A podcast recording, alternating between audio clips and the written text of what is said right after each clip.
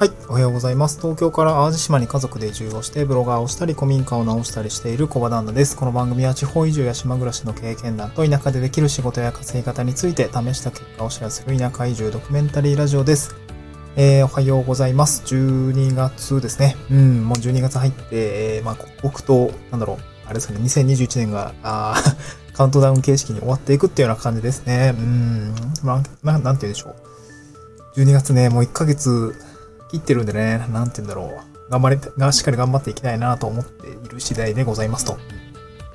で、今日はですね、ちょっと季節物の話をしたい、季節物というか、えー、ま、そう、季節物の話もするんですけど、今日はですね、トークテーマですね、あの、今すぐ読める地方移住したい人におすすめの本参戦というような話をしたいなと思います。えー、今すぐ読める地方移住したい人におすすめの本参戦ですね。うん。えっ、ー、と、これですね、あの、まあ、本を紹介していくんですけど、まあ、地方移住するときって多分大体がネットでこう検索をすると思うんですよね。うん。あの、なんだろう、移住しやり方とか、なんだろう、結構ね、移住って調べると、あなんか Google のササジェストでこう、なんか次にどういう言葉が検索されてるかっていうと、大体失敗とかね 移住失敗みたいな感じですごい検索数が多いんですけど、まあ結構ね、やっぱりネガティブなイメージ持たれているかもしれないんですけど、うん。まあ結構ね、それは闇が深いところもあって、やっぱ情報収集をしていかないと失敗に、あの、繋がってしまうっていうところは本当に事実なところなんですね。うん。まあなので多分僕もそうだったし、なんだろう。ブログを読んだりとか、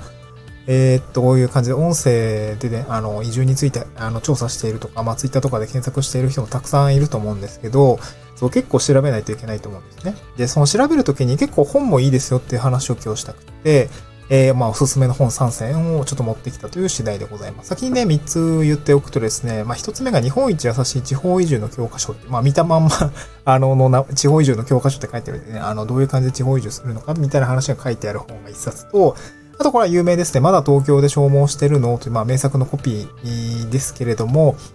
えっ、ー、と、これ高知にね、移住をしているあのインフルエンサーの池谷さんが書いているものです。で、三つ目は、なりわいを作るですね。これちょっとね、移住の話とはちょっとね、なんだろう、直接的には結びつかないかもしれないんだけど、なんて言うんだろう、こう地方移住でこう一番のネックになっているこう仕事とか収入の話っていうところがね、すごく、こう、まあ、まあ、作中の中でも、作中じゃないわ、えー、本文の中でもね、あの、田舎だとこう、みたいな話もしてるので、ちょっとね、そこの、あの、移住後の収入の、まあ、作り方のヒントになるようなところが、まあ、得られる一冊になっているので、あの、まあ、私が読んだ書簡というか、うん、なんだろう、まあ、当時ね、あの、読んでいた時にこういうふうに思ったよ、みたいな話をね、ちょっと今日したい、したいなと思うんですね。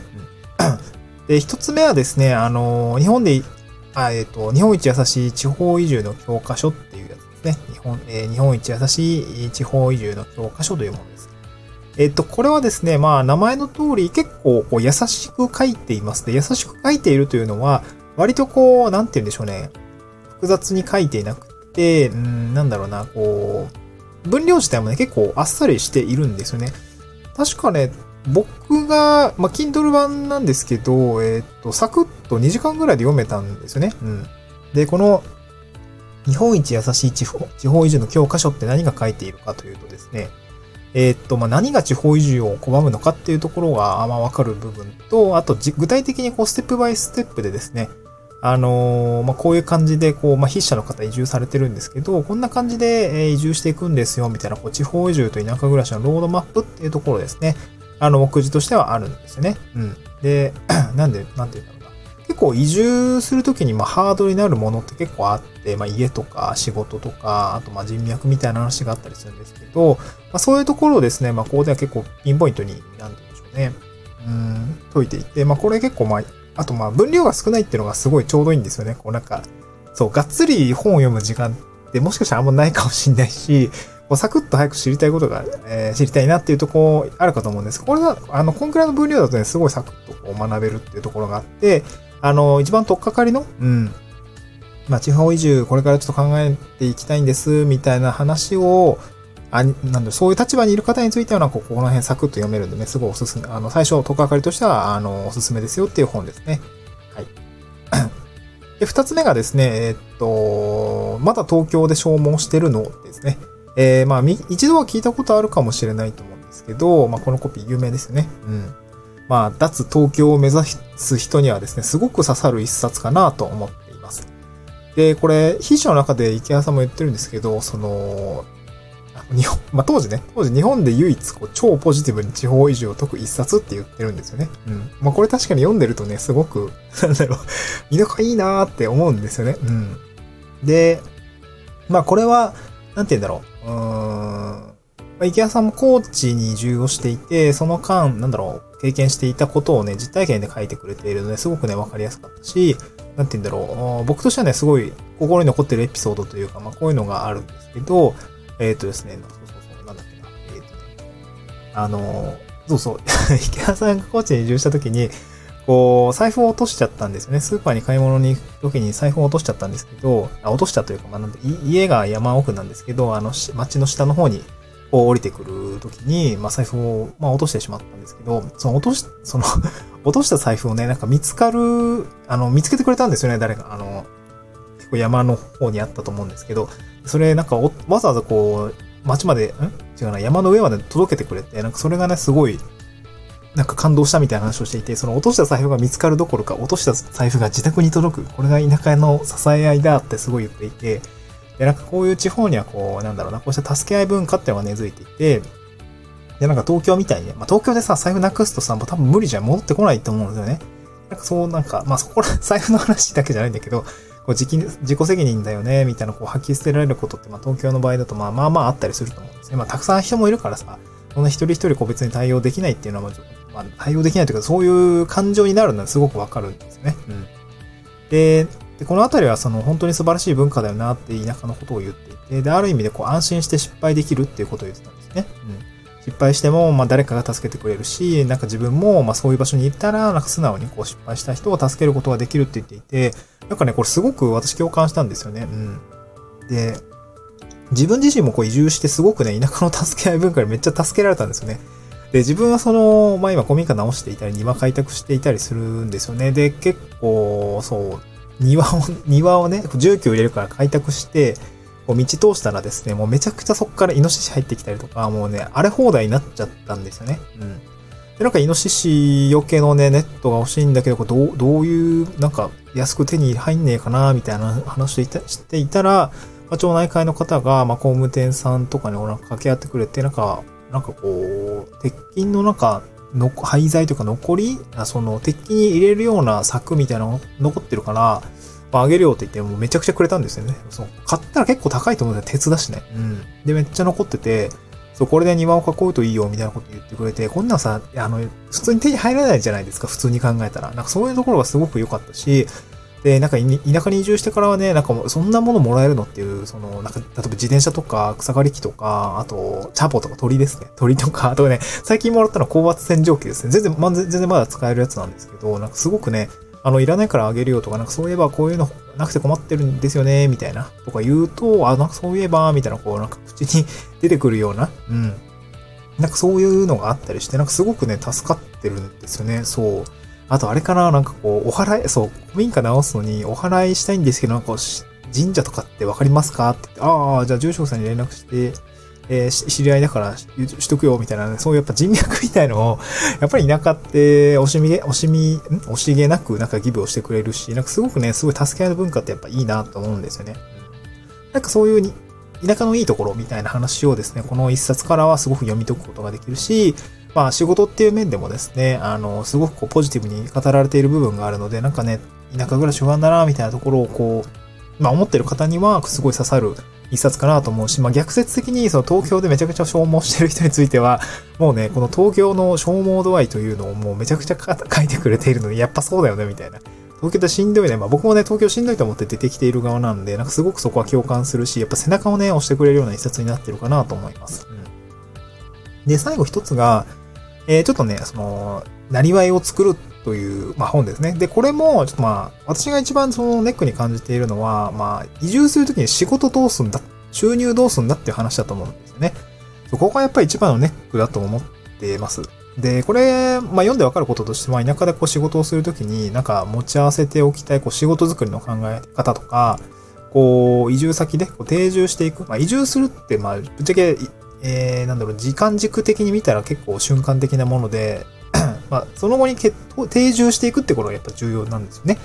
で、まあ、移住、移住しても定住せずみたいな話を語られていることもあるんですけど、この定住していくためにこう必要な収入源の作り方みたいなところもやっぱ書いてるんですね。まあ、これはある意味個人で稼いでいくための、ま、必要な考え方だったりもするんですけど、こう、この中ではなりわいっていうものをですね、なんて言うんだろう。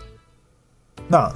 えー、っと、自分でこう食べていくために、こう個人のレベルで始められて、自分の時間と、まあなんかこう、健康みたいなのをですね、お金と交換するんじゃなくて、まあ、その、なんだろうな、や、やっていること自体が身についていく仕事とか、まあ、よりね、自分のがよく頭と体が鍛えられて、えー、いくことを言うよ、みたいな。で、一人でなりわいを何個以上持ってるのがやっぱ面白いよね、みたいな。まあ、今でいう副業とかパラレルワーカーみたいな、そんな形の働き方をですね、まあ、す、あの、まあ、考え方としては取り入れているっていう感じなんですね。で、これ私も淡路島に引っ越してきてすごい思うんですけど、やっぱ淡路島の人たち、まあ田舎の方々大体そうなのかもしれないんですけど、やっぱね、なんかすごい兼業農家さんとか、兼業〇〇とか、まあ、半、農半〇〇みたいな半 X か、話がすごいやっぱ多いんですよね。僕の周りだけで見ても、こう、なんだろうな、まあ、農業やりながら物販やってる人もいるし、なんだろうな、えっ、とね、ウェブデザイナーさんやりながら藍染めやったりとか、あと、クリエイティブショックやりながら農家やったりとか、なんか、やっぱりいろいろやってんですよね。なんか、それすごいかっこいいなと思って、僕もやっぱり、なんだろうな、こう、まあ今文章を書く仕事、まあブログをやったりとか、や、あの、まあ地域おこし協力隊としてこう古民家直したりとか、あと普通に、なんだろうな、えー、まあウェブメディアの運営とか、まあブログと似てるようなもんですけど、あとま草刈りとかもしてるし、なんかいろいろね、あの、で、あとあれよ、フォークリフトとか重機の免許も取ったんですね。やっぱできることが増えてくると、やっぱそれでなんだろう、なんとかなってくんじゃないかな、みたいな話にもなっていて、で、その複数のなりわいで、こう自分も食べていきたいなっていう思いにやっぱ強くなるし、で、まあ、淡路島の人を見てると、みんなそんな人だらけなんで、そう。で、結構やっぱ何かできるっていうと結構引っ張りだこになるんですよね。そう、なんかこっちでもなんかやってみないとか、これどうみたいな話になってくるので、やっぱそういうところ、その田舎の方が、東東京でこう一社に勤め上げるっていう感覚はやっぱり田舎はなくて、えっと、なんだろうな、田舎で、田舎の方が本当に割と進ん、なんだろうな、まあ、逆説的にこう進んでるというか、パラレルワークというか、副業というか、こう緩くね、複数の仕事をしているっていうところがね、すごく感じているので、このね、なりわいを作るという本、すごくね、こう、地方移住で一番のネックである、仕事とか収入のね、解決方法だったりヒントになるかなと思いますので、こぜひね、読んでほしいかなと思っております。うん。